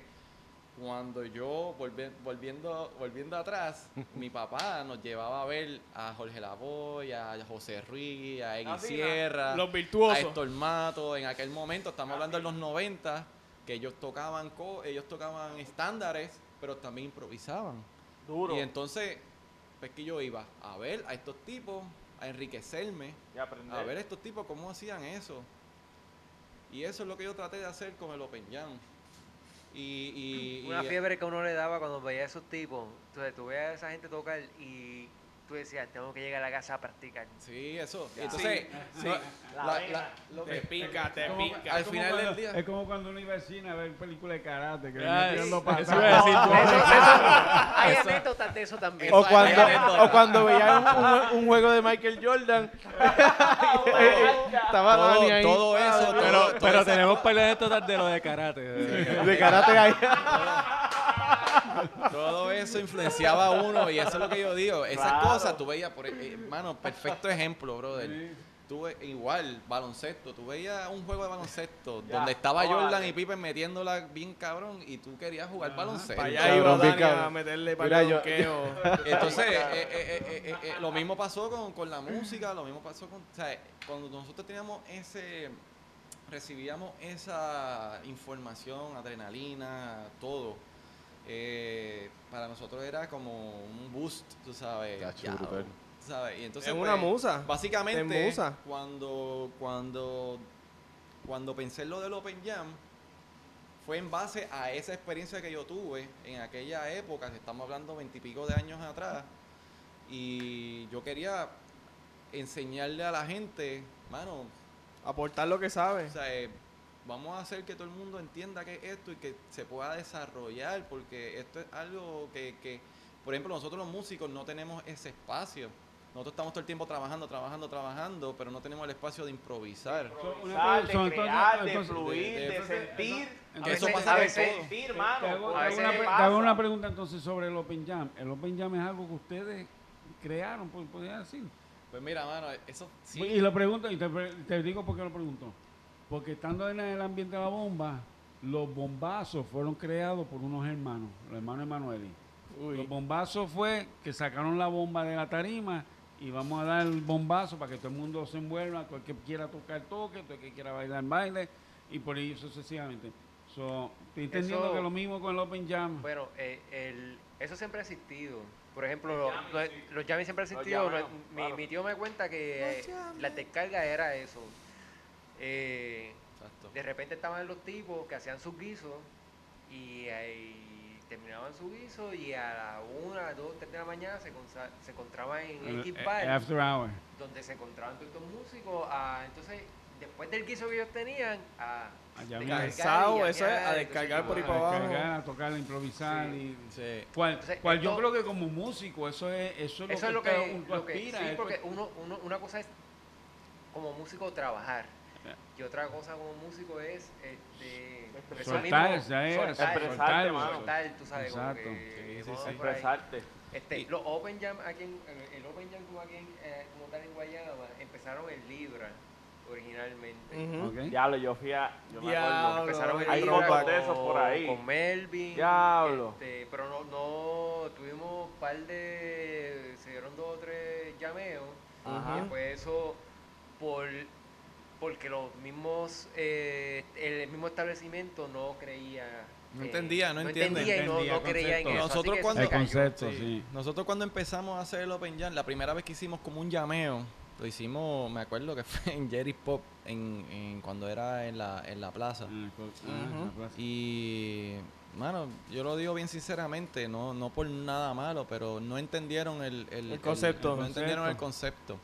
Y perfecto, no hay problema, pero tuve la, oportu- tuve la oportunidad, la dicha de que Jocho, el de taco y cerveza, que tampoco entendía, Saludito. pero me dijo, hazlo. Dale por ahí para abajo. El espacio es de ustedes. Y la- yo he ido y a mí me encanta. Y él, y él, y él siempre, de hecho, toda, ahora mismo, hoy en día, me dice, mano, extraño el Open Jam porque nosotros lo aguantamos por un tiempo, porque hasta- ya llevábamos tres años tra- haciéndolo y como que, coño, necesitamos un breakcito Sí, para sí, sí, ver claro. cómo, Ajá. sabes, pero, pero gracias a él, que yo siempre estaré agradecido y de muchas cosas, porque siempre me ha abierto sus puertas para hacer cualquier embeleco. Este, bien gracias a él se mantuvo el, el Open Jam por tres años eh, con todos los un primero empezamos empezamos un el tercer martes de cada mes y después lo cambiamos al último martes de cada mes porque empecé a ver que la gente estaba un poco confusa y es más fácil decir el primer martes o el último Ajá. Sí, sí, eso y así pasa. lo tienen más fácil que uno en el Eso medio pasa. porque en el medio como Se que la gente no la se gente, confunde. como que no sabe. Sí, sí, sí. Pero la cosa positiva de todo eso es que todavía hoy en día la gente lo está. Lo ¿y pide, ¿Y oh, Lo y cuándo lo van a volver a tocar aquí esto y qué sé yo? Lo Y- acogieron, lo aceptaron. y lo Exacto. Y entonces, pues, esa es la parte positiva de todo esto, que era lo que realmente una de las partes que querían, o por lo menos yo quería.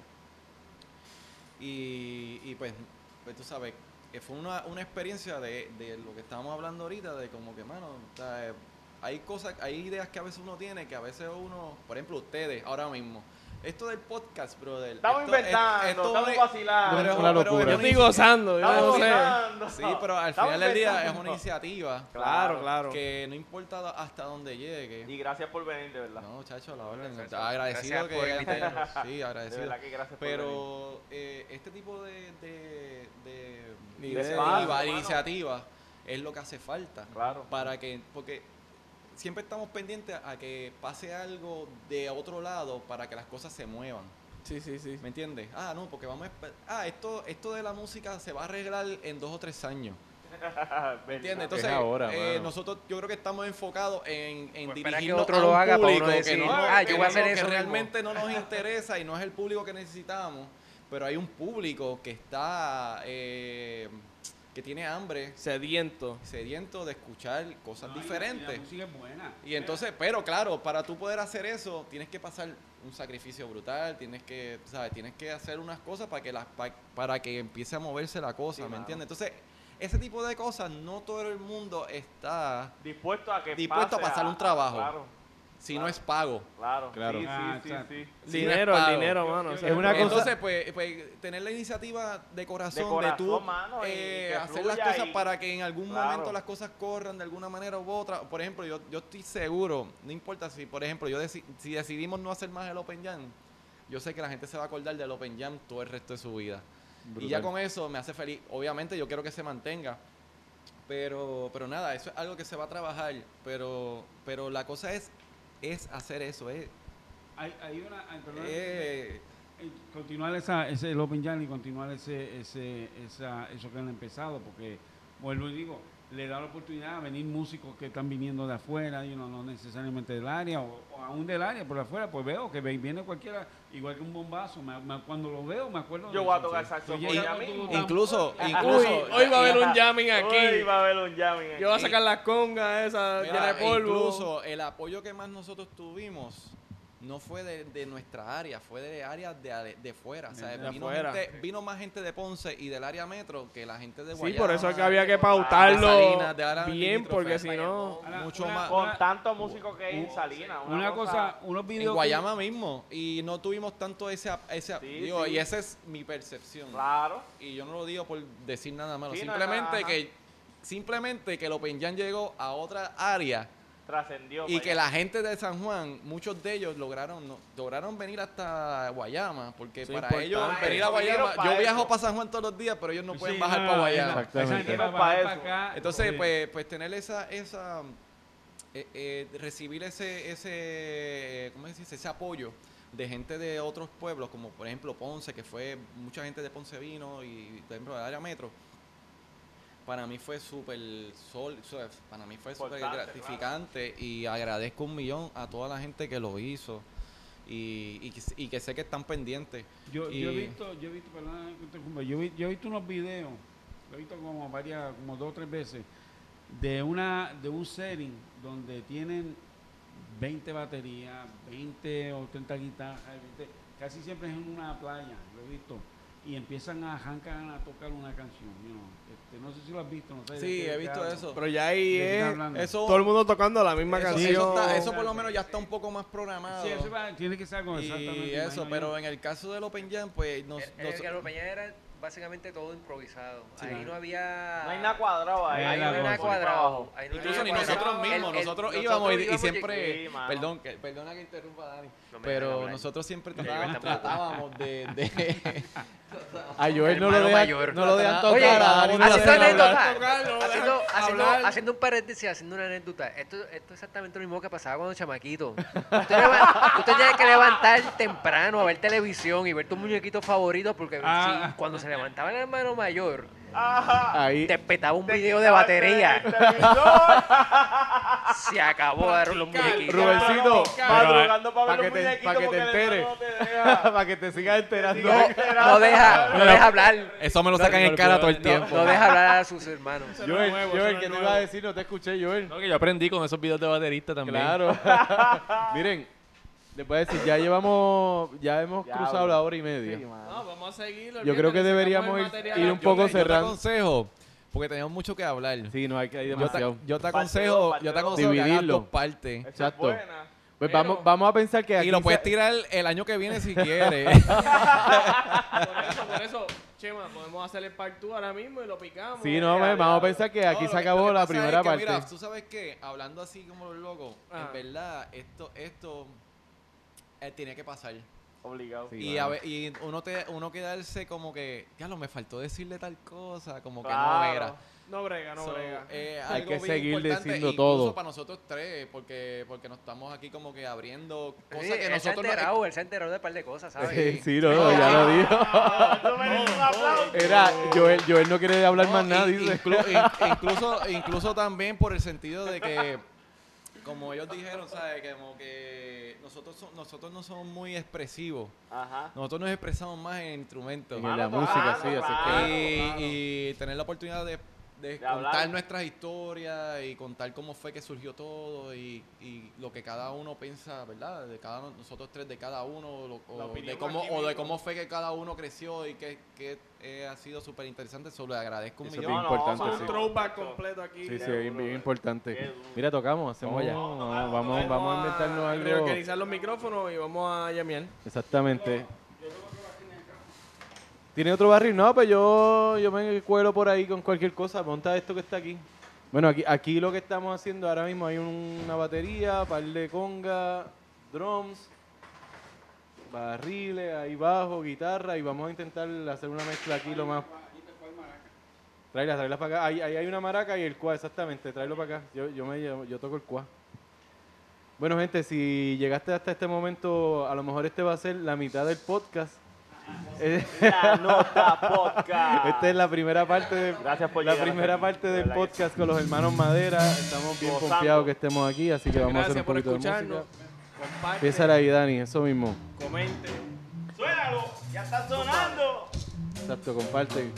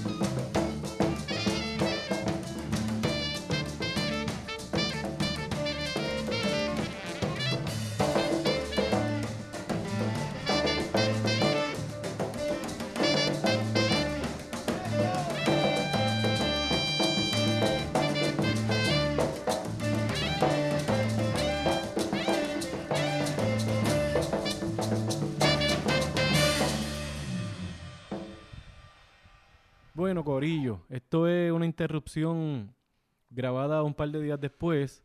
Y digo una interrupción porque, como dijimos al principio de este episodio, esto podía durar mucho tiempo y sí, duró unas tres horas. Pero decidimos cortarlo aquí después del primer llameo, que hicimos ese llameo entre medio, y decidimos dejarlo hasta ahí. Porque la segunda mitad, aunque hablamos de muchos temas bien nítidos, de verdad hay muchas cosas bien interesantes, fue bastante más al garete que la, que la primera. de hecho, si llegaste hasta este momento, pues gracias, te lo agradecemos mucho. Estamos pensando pues invitar a los muchachos nuevamente a conversar sobre esos temas, quizás un poquito más estructurados. Y o a lo mejor también vamos a, en el futuro, ¿verdad? Un poco más adelante a, a publicar ese pedazo que, que se perdió ahí porque, digo, que dejamos ahí porque de verdad que estaba, está bien gracioso. Está bien a lo loco, pero está bien gracioso. Eh, gracias, Corillo. Nos vemos pronto. Los voy a dejar con una canción de precisamente de madera para un cortometraje que hicimos que se llamó se llama Hasta el tope. Si lo quieres ver lo puedes encontrar en YouTube. Hasta el tope, un cortometraje hecho completamente en Salinas por gente de- también de Salinas y la música la, la hizo Madera. Eh, son dos piezas, por lo menos las, las principales y las hizo las dos, las grabaron esta gente Madera, este corillo. Esto se los agradezco un montón, así que espero que hayan disfrutado. Los dejo con esta noche robaré un coche.